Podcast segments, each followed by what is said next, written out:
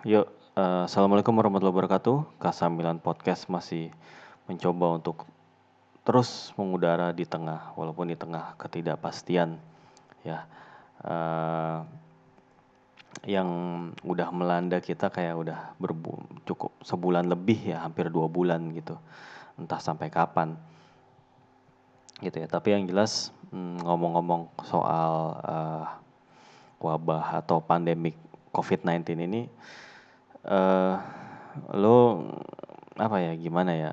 Hmm, gimana ngomongnya ya? Lo ngelihat ada sesuatu yang ini enggak sih yang menurut gue patut untuk dijadikan renungan secara serius gitu bahwa kita ini manusia dengan segala kesombongan dengan segala keyakinan bahwa oh udah ada teknologi untuk mengatur untuk menyelamatkan fasilitas kesehatan udah lebih baik, obat-obatan udah banyak ditemukan gitu. Kayak apa namanya? ekonomi udah jauh lebih baik, udah jauh lebih merata. Tapi nyatanya ketika dihadapkan pada virus yang mikroskopik, yang kecil, wabah dan kemudian menjadi pandemik, itu bisa melumpuhkan kegiatan satu bumi gitu. Dan yang mana gini sih, uh, kalau lu percaya dengan adanya pencipta dari alam semesta ini, artinya lu orang yang beragama, lu maksudnya nggak perlu orang lu jadi orang yang religius dah gitu. setidaknya kalau lu percaya pada kitab suci, kitab suci lu lah, kitab suci agama lu gitu.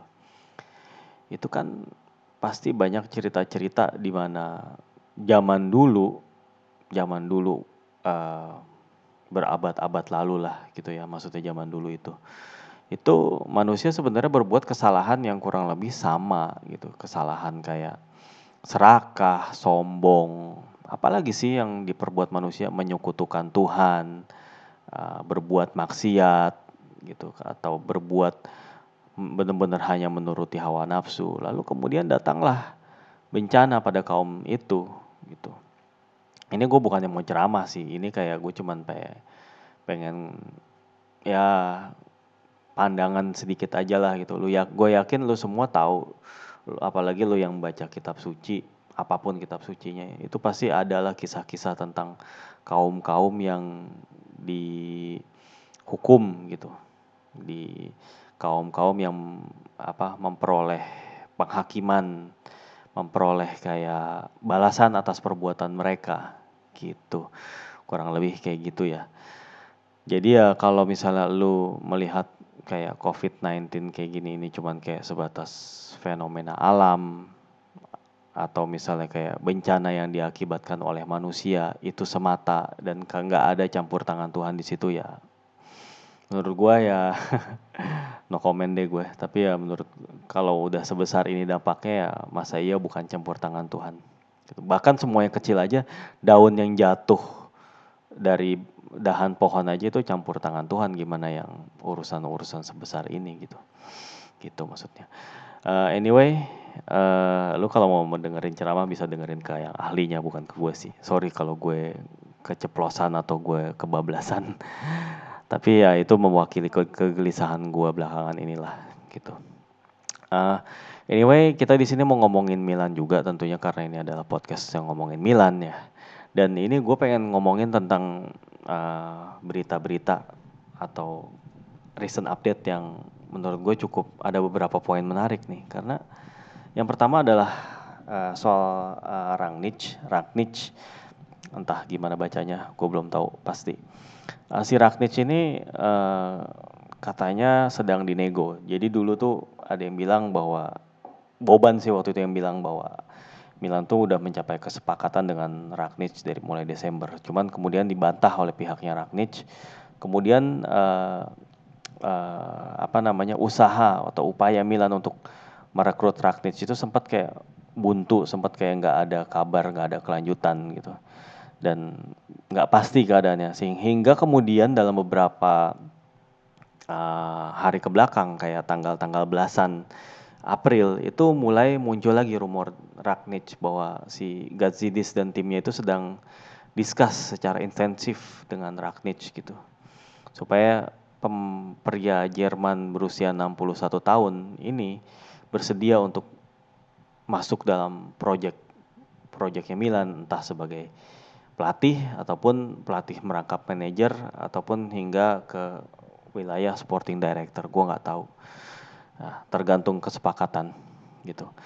Oke kalau berita soal Ragnic benar atau enggak kita cuma bisa nunggu. Tapi yang menarik adalah kita ngedengar uh, apa yang mengikuti setelahnya gitu. Yaitu tentang uh, pembekalan yang bakal diterima Ragnic seandainya dia mau join ke Milan yaitu 75 juta euro untuk biaya transfer pemain. Menurut gua angka itu nggak berdasar aja karena ya itu itu belum tahu pasti itu bukan sesuatu yang pasti ini baru rencana gitu. Jadi jangan jangan anggap serius karena di saat-saat kayak gini gua nggak yakin sepak bola itu akan se apa transfer bola dari klub satu ke klub lain itu akan akan semasif era-era sebelumnya gitu. Jadi eranya Neymar yang dibayar sampai 200-an juta euro itu udah over. Paling bukan over sih, bukan berlalu kayak untuk tahun ini kayak nggak ada gitu loh. Bahkan UEFA sendiri udah menganulir financial fair play untuk tahun ini dan juga uh, apa soal loan pemain FIFA udah kayak ngasih solusi bahwa pemain yang kontraknya itu habis sampai Juni, mereka bisa diperpanjang sampai Agustus gitu. Nah ini juga ada hubungannya dengan uh, dia berkeyakinan bahwa kompetisi selesai apa uh, Agustus gitu istirahat Agustus. Uh, transfer pemain juga bergeser. Artinya ada keyakinan dari pengelola liga bahwa liga itu akan berjalan walaupun nantinya close door alias nggak ada penonton. Tapi akan terus dijalanin sehingga kompetisi itu selesai, selesai dan uh, siapa-siapa yang juara, siapa yang lolos ke Liga Champions, uh, Liga Eropa itu bisa di di decide gitu, nggak berlarut-larut. Adanya keyakinan juga sih dari operator, cuman ya kita nggak tahu ya keyakinan bisa aja tinggal keyakinan kalau seandainya kenyat kenyataan yang ada itu nggak nggak seperti itu, gitu loh. Nah, uh, sekarang eh, 75 juta euro itu juga dari mana datangnya? Tiba-tiba kenapa bisa muncul eh, 75 juta euro? Itu dasarnya apa? Ya, gue nggak tahu itu yang quote itu siapa yang ngomong gitu. Apakah ini quote resmi atau enggak? Gue nggak yakin gitu. Gue nggak yakin itu apa. Apakah ini personal source atau gimana? Gue nggak yakin 75 juta euro. 75 juta euro itu angka yang gede gitu dan bahkan kalau dibandingin sama investnya ya lihat belakangan terakhir beberapa tahun terakhir belakang itu emang emang segituan tiap musim gitu. Bahkan kemarin-kemarin lebih gede kayak 105 juta kayak gitu-gitu. Tapi ya tentunya di, di tengah keadaan pandemi kayak begini kayaknya kok agak nggak etis aja kalau kita ngeluarin uang. Apalagi sebagai klub yang notabene juga jadi panutan dari orang-orang awam. Kok misalnya mereka tuh nggak ngerem, mereka tuh tetap beli pemain mahal, nggak gaji dengan mahal itu itu seperti penghinaan aja atau seperti kayak ucapan masa bodoh aja terhadap uh, orang-orang yang nggak seperti mereka gitu, orang rakyat-rakyat yang jadi korban, yang rakyat-rakyat yang kehilangan pekerjaan, kehilangan penghasilan, kayak gitu-gitu. Sementara mereka di industri bola masih terus menghambur-hamburkan uang demi membeli seorang pemain kayak gitu-gitu dan nggak mendukung uh, sampai ke itulah sampai semaksimal mungkin gitu. Ya balik lagi di saat-saat kayak gini gue juga kayaknya males banget ngomongin transfer ya dan karena nggak relevan banget menurut gue orang akan cenderung untuk stay di klubnya dia masing-masing sekarang lah. Artinya kalau misalnya ada rumor rumor-rumor dahsyat kayak CR7 balik ke Madrid kayak Kylian Mbappe diincar Madrid kayak terus kayak siapa lagi? Barcelona itu ngincar Lautaro ya dan segala macam rumor-rumor kayak gitu bahkan kalau di Milan sendiri nggak jauh apa nggak jauh hebohnya gitu nggak nggak kalah heboh maksudnya kok nggak jauh heboh nggak kalah heboh itu rumornya nggak tanggung tanggung kayak Icardi diincar kabarnya terus uh, The Paul, The Paul juga. Belum lagi yang lebih fantastis lagi Timo Werner. Timo Werner katanya mau ikut dibawa sama Ragnic. Dibawa emang lu pikir main lu bawa mainan gitu tinggal lu kantongin kayak gitu. Ya apa namanya? Gue nggak ngerti gitu dari mana nama-nama ini tuh bisa muncul bahkan David Silva gitu. David Silva oke okay lah free transfer cuman gajinya kan gede banget gitu. Apa iya David Silva itu mau gajinya diturunin tapi ya nggak masalah kalau kita mau nyoba gitu ya ya maksud gue di tengah keadaan seperti ini gitu banyak klub juga yang malah kayak memangkas biaya gaji para pemain dan bahkan uh, klub juga minta bail out dari federasi lah atau dari sponsor segala macam gitu. Jadi menurut gue sangat-sangat nggak make sense kalau misalnya dalam keadaan seperti ini klub itu mengeluarkan biaya yang gede atau pengeluaran yang gede untuk ngebeli pemain gitu. Menurut gue sih logikanya seperti itu dan karena itulah gue agak-agak enggan, agak-agak males kalau disuruh ngomongin transfer window gitu. Walaupun rumor yang ada gitu, artinya media-media, jurnalis-jurnalis tuh masih aja gitu kayak menuliskan rumor kayak Icardi lah tadi, Timo Werner, kayak David Silva, kayak ya siapa pun lah you name it pemain-pemain yang dihubung-hubungkan ya. Uh, tapi kalau misalnya pemain-pemain yang kontraknya habis gitu kayak Bonaventura sih most likely dia pergi sih karena dalam musim ini pun Bonaventura nggak terlalu banyak dapat peran gitu dan karena diganggu cedera juga gitu.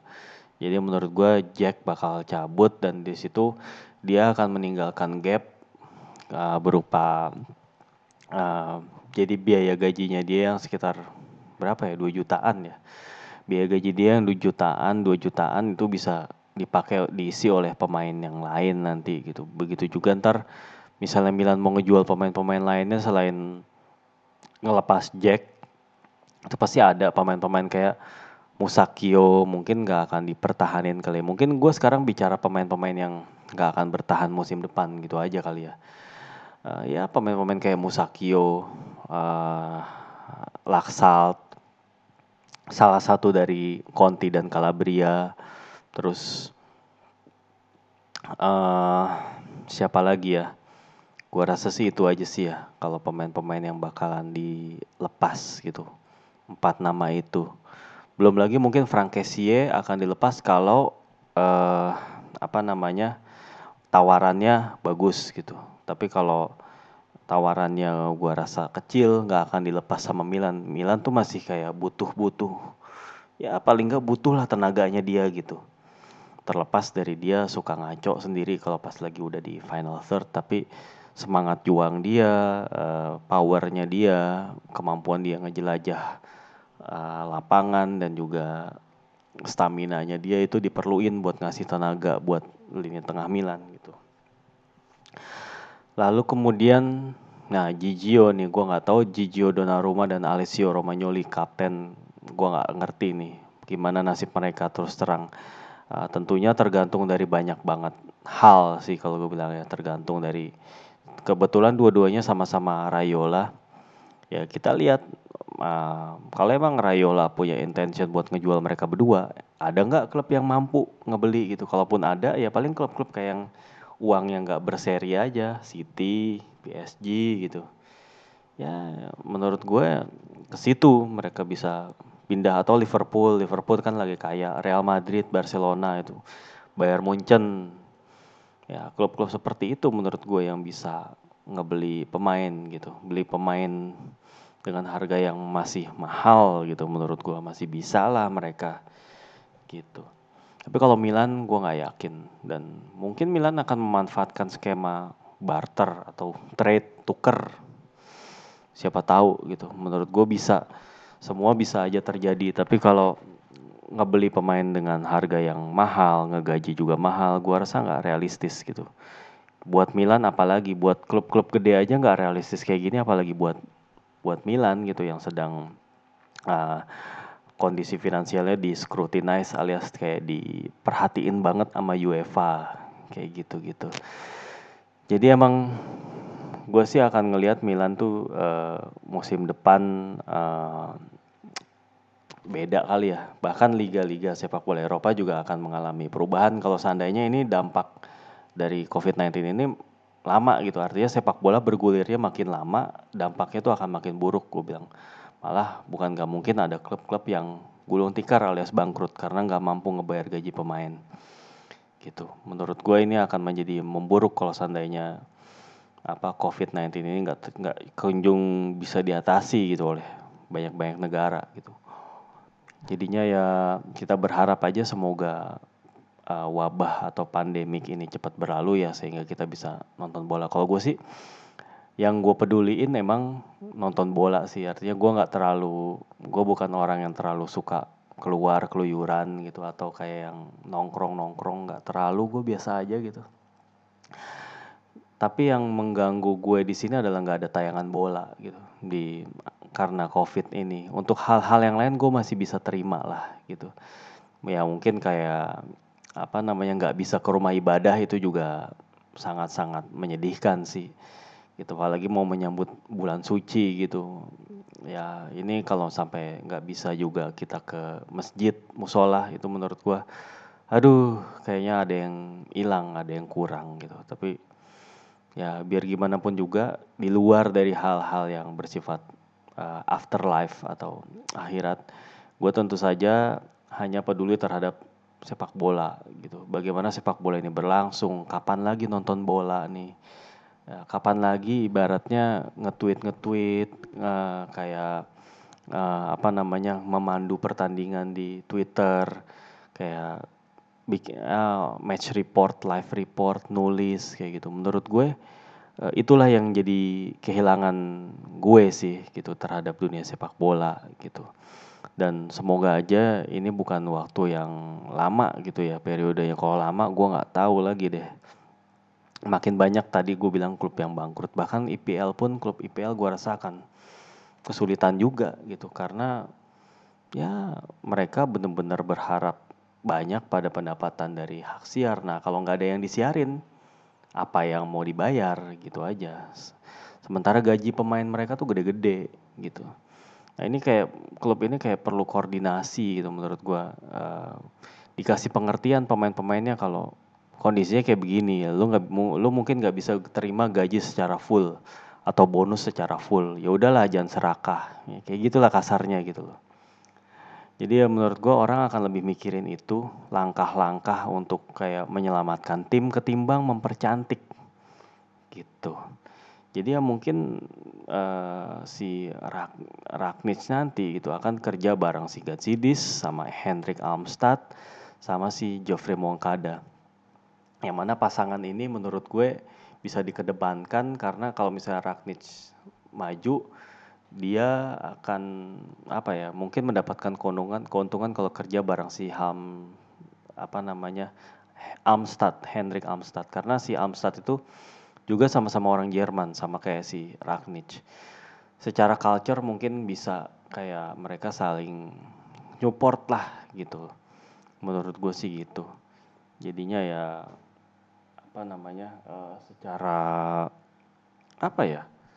Kalau gue bilang manajemen Milan ini komposisinya udah kayak Moncada sebagai mungkin kalau lo dengerin episode gue tentang bahwa Ragnich itu nggak kerja sendirian dia kerja sama Gerard Houllier itu di Leipzig. Nah di Milan dia udah punya Moncada, terus dia udah punya Amstad sebagai orang yang bisa juga uh, apa ya menengahi dia gitu dengan manajemen gitu. Soalnya Amstad juga punya metode rekrutmen walaupun nggak se apa ya dia cuman kayak ngebahas uh, aspek teknik dan juga uh, apa namanya dicocokkan dengan kondisi finansial tim gitu. Mungkin bisa juga bentrok sama Ragnich orang-orang seperti ini gitu. Gue nggak tahu juga tapi dengan Ragnich yang udah pengalaman di Leipzig dan dia udah ngerti banget soal keuangan juga pasti. Tentu saja menurut gue uh, apa ya dia kita bisa menantikan misalnya Milan tetap punya uang gitu ataupun misalnya harus tukar pemain kita lihat siapa nih yang akan jadi uh, pemain baru gitu. Kita lihat aja tapi untuk at this point gue nggak mau kayak menerka-nerka karena masih nggak jelas banget lah. Gitu masih nggak jelas masih gelap masih nggak tahu kapan mulai lagi liganya gitu atau ya macam-macam lah concern-concern yang kayak gitu-gitu. Gitu menurut gue Oke, gua rasa sih itu aja. Saran gue jangan terlalu percaya banget sama media yang ngomongin transfer gitu ya.